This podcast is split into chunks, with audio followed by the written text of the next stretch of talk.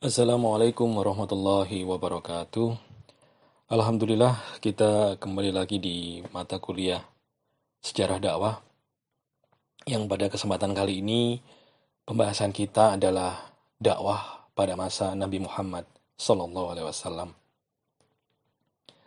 Kisah Nabi Muhammad barangkali menjadi salah satu kisah yang paling banyak, paling sering kita dengar waktu kita masih kecil gitu ya di TPA-TPA atau dari orang tua kita atau di sekolah-sekolah kita, kita sudah sangat sering sekali mendengar kisah Nabi Muhammad.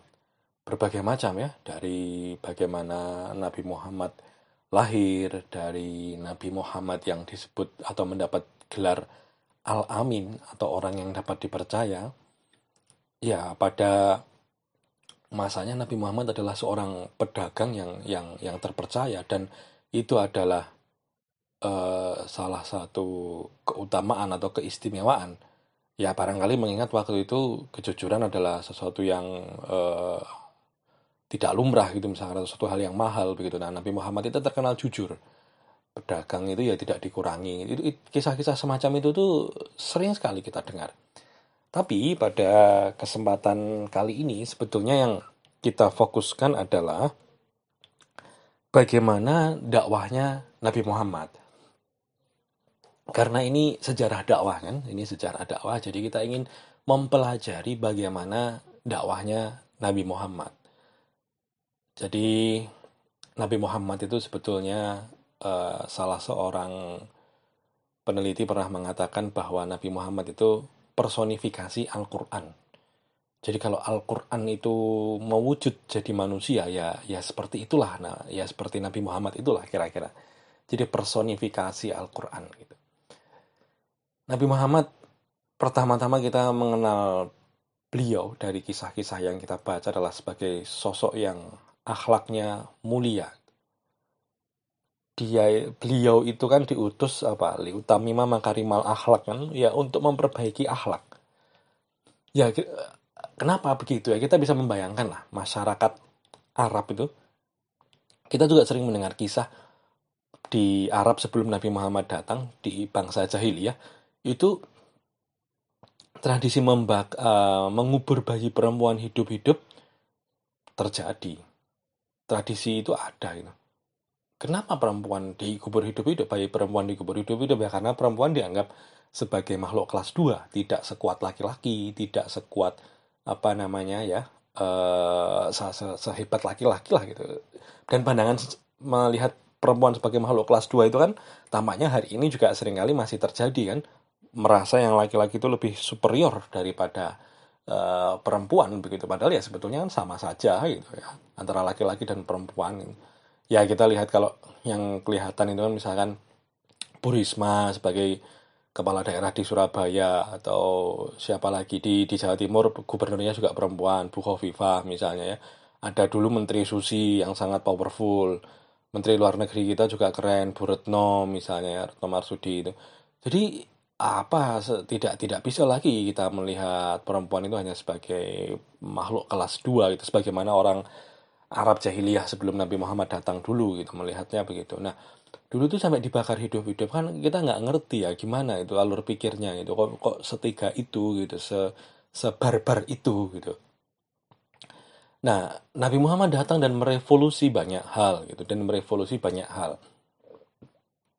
Tapi tentu dengan cara yang pelan-pelan dengan cara yang uh, tidak gerusa-gerusu penuh dengan strategi nah ini loh yang harus kita pelajari nah ini juga ada kaitannya dengan manajemen dakwah kita perhatikan dakwahnya Nabi Muhammad tuh nggak langsung terang-terangan, nggak langsung terang-terangan, tapi sembunyi-sembunyi dulu.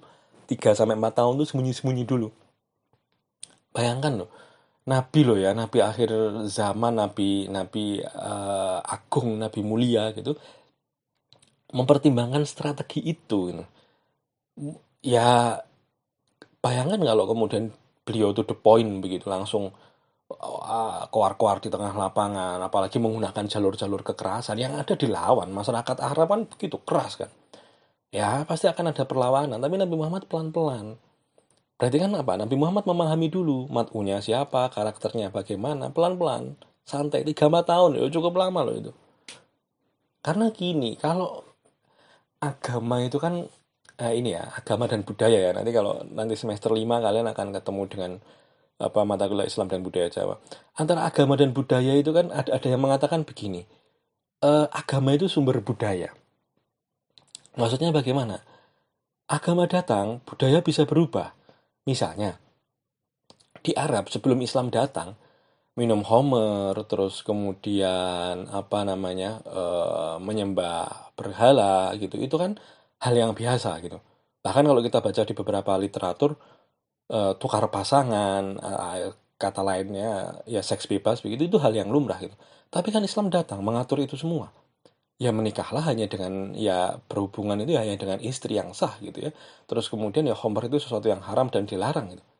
Loh, kita cek itu loh. Uh, maksud saya itu adalah contoh bagaimana agama mengubah budaya. Budaya Arab yang dulu minum-minum homer kumpul-kumpul, membaca puisi, itu kan mereka berkumpulnya begitu, membaca syair gitu. Itu itu lumrah dulu sebelum Islam datang, tapi budaya itu kemudian bergeser lalu hilang ya karena kalau hilang sih mungkin tidak ya tapi kemudian ya, Islam mengubah itu suatu keniscayaan gitu loh jadi agama itu bisa mengubah suatu kebudayaan gitu dan itu terjadi gitu. Tidak hanya di Arab di Indonesia pun kan juga begitu gitu. Ada tradisi-tradisi tradisi-tradisi yang kemudian itu berakar dari uh, sumber agama Islam gitu ya. Tradisi Ramadan Idul Fitri di Indonesia yang sangat khas itu kan ya mulam ya tentu karena Islam mensyariatkan puasa kan dan ada ada tradisi Idul Fitri itu. Bayangkan dulu sebelum Islam masuk itu ya nggak ada kan Ramadan dan Idul Fitri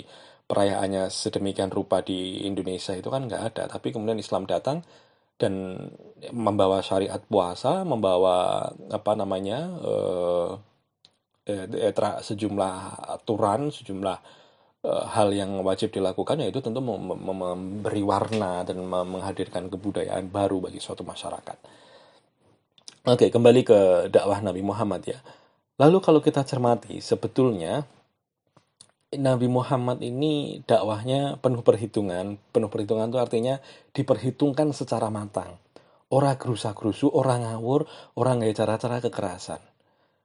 Beliau tidak memposisikan diri sebagai pesulap yang bim salabim masyarakatnya berubah menjadi islami itu enggak tapi beliau mempertimbangkan sesuatu suatu perubahan di masyarakat itu terjadi secara gradual gradual itu secara perlahan-lahan bertahap tahap demi tahap itu tidak terus ya seperti tukang sulap itu yang yang mengubah secara cepat itu ya tidak tidak mungkin. Dan Nabi Muhammad sadar itu gitu. Jadi inilah uh, pesan ya. ya dakwah harus sabar. Dakwah ya harus harus apa ya butuh butuh waktu dakwah itu. Nggak bisa terus kita kemudian masyarakat di tempat kita maksiat itu di tempat kita itu jadi sarang perjudian itu terus kita dakwah satu kali dua kali gagal terus mutung ya ya nggak bisa apalagi dakwah kita tuh frontal begitu wah malah tambah tambah di apa namanya tambah ditolak oleh masyarakat itu jadi Coba cek Nabi Muhammad di Mekah, dakwah sembunyi-sembunyi itu pun dapat penolakan, kemudian hijrah.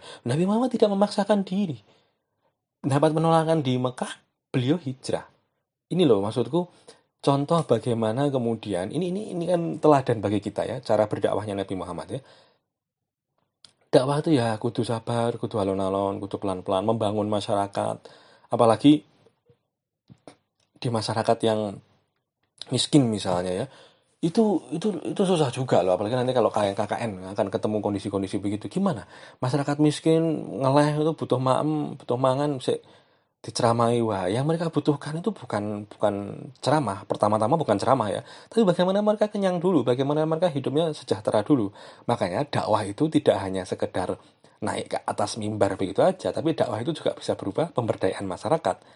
Lewat apa misalnya? Ya mulai dari BMT, mulai dari bagaimana CSR membantu suatu daerah, ya kan, terus juga bagaimana lembaga-lembaga filantropi seperti Lazisnu, Lazismu, Rumah Zakat, Domba Doa dan lain-lain itu membangun masyarakat secara ekonomi, ekonominya sudah matang, baru kemudian barulah ngomong agama. Lu wetenge cek ngeleh tidak ngomong agama, tidak ngomong dakwah itu kan ya ya ora masuk gitu loh. Jadi dakwah itu bisa bisa bermacam-macam. Nah, nah ini ini jangan terus kemudian masyarakat lapar kita frontal dakwah hai, apa ina ini ina ini terus kemudian kita berharap berubah ya nggak bisa, nggak bisa. Tidak ada yang instan. Yang instan di dunia ini ya kira-kira cuma mie instan lah kira-kira kan. Nggak nggak bisa dakwah itu instan. Nabi Muhammad sudah memberikan teladan soal itu.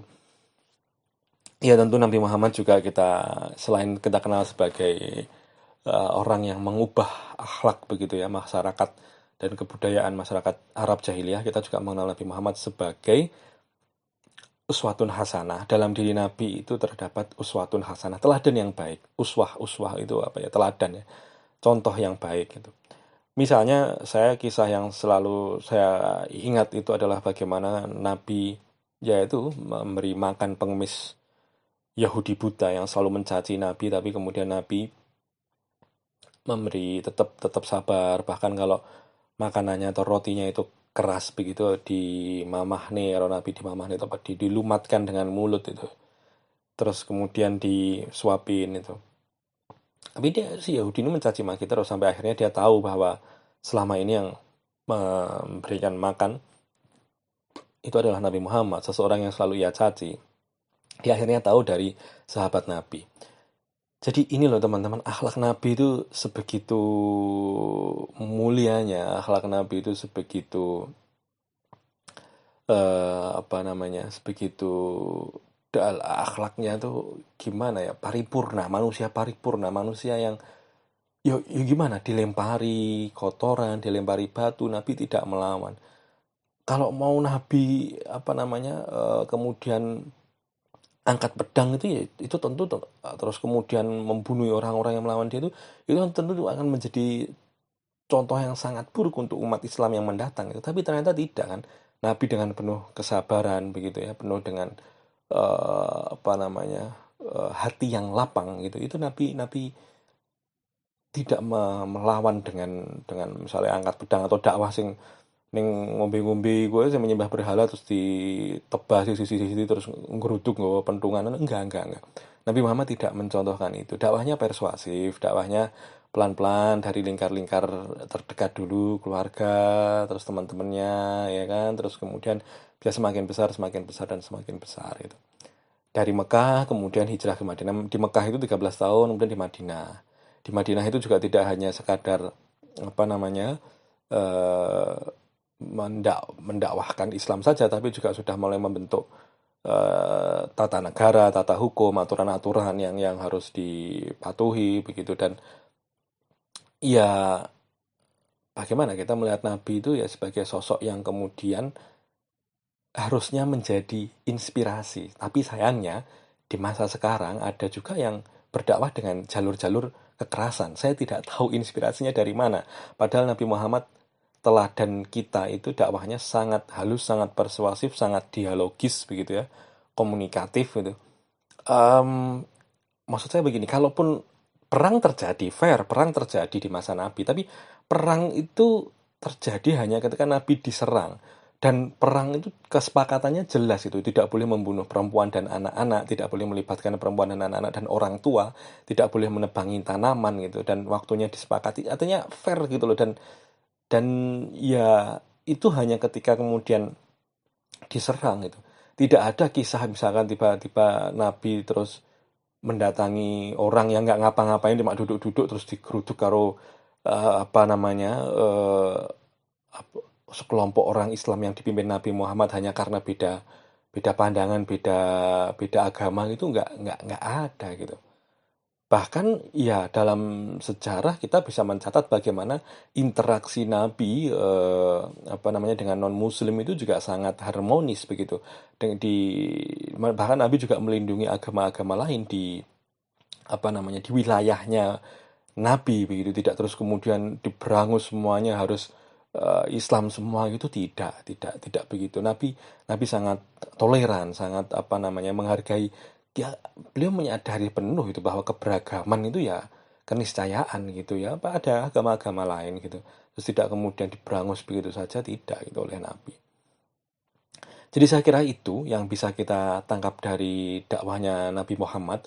Dakwah nggak boleh kerusak kerusu harus sabar harus penuh perhitungan matang harus dengan strategi yang baik dan kontekstual ya sesuai saya pikir salah satu kuncinya juga kontekstual zamannya saya ini zaman opo gitu misalnya ya oh medsos medsos oke okay. oh pemberdayaan masyarakat ekonomi oke okay. gitu jadi kontekstual dan harus tepat sasaran gitu ya itu itu yang kita contoh dari nabi dan tentu akhlak yang baik uh, ya kira-kira Islam yang ramah lah ya, bukan Islam yang marah-marah gitu ya. Bayangkan kalau dakwahnya dengan cara marah-marah, angkat pentungan, geruduk sana, geruduk sini ya, itu kan justru Islam juga yang tercoreng begitu. Oh ternyata begitu toh, bahkan sesama Muslim gitu misalnya ya.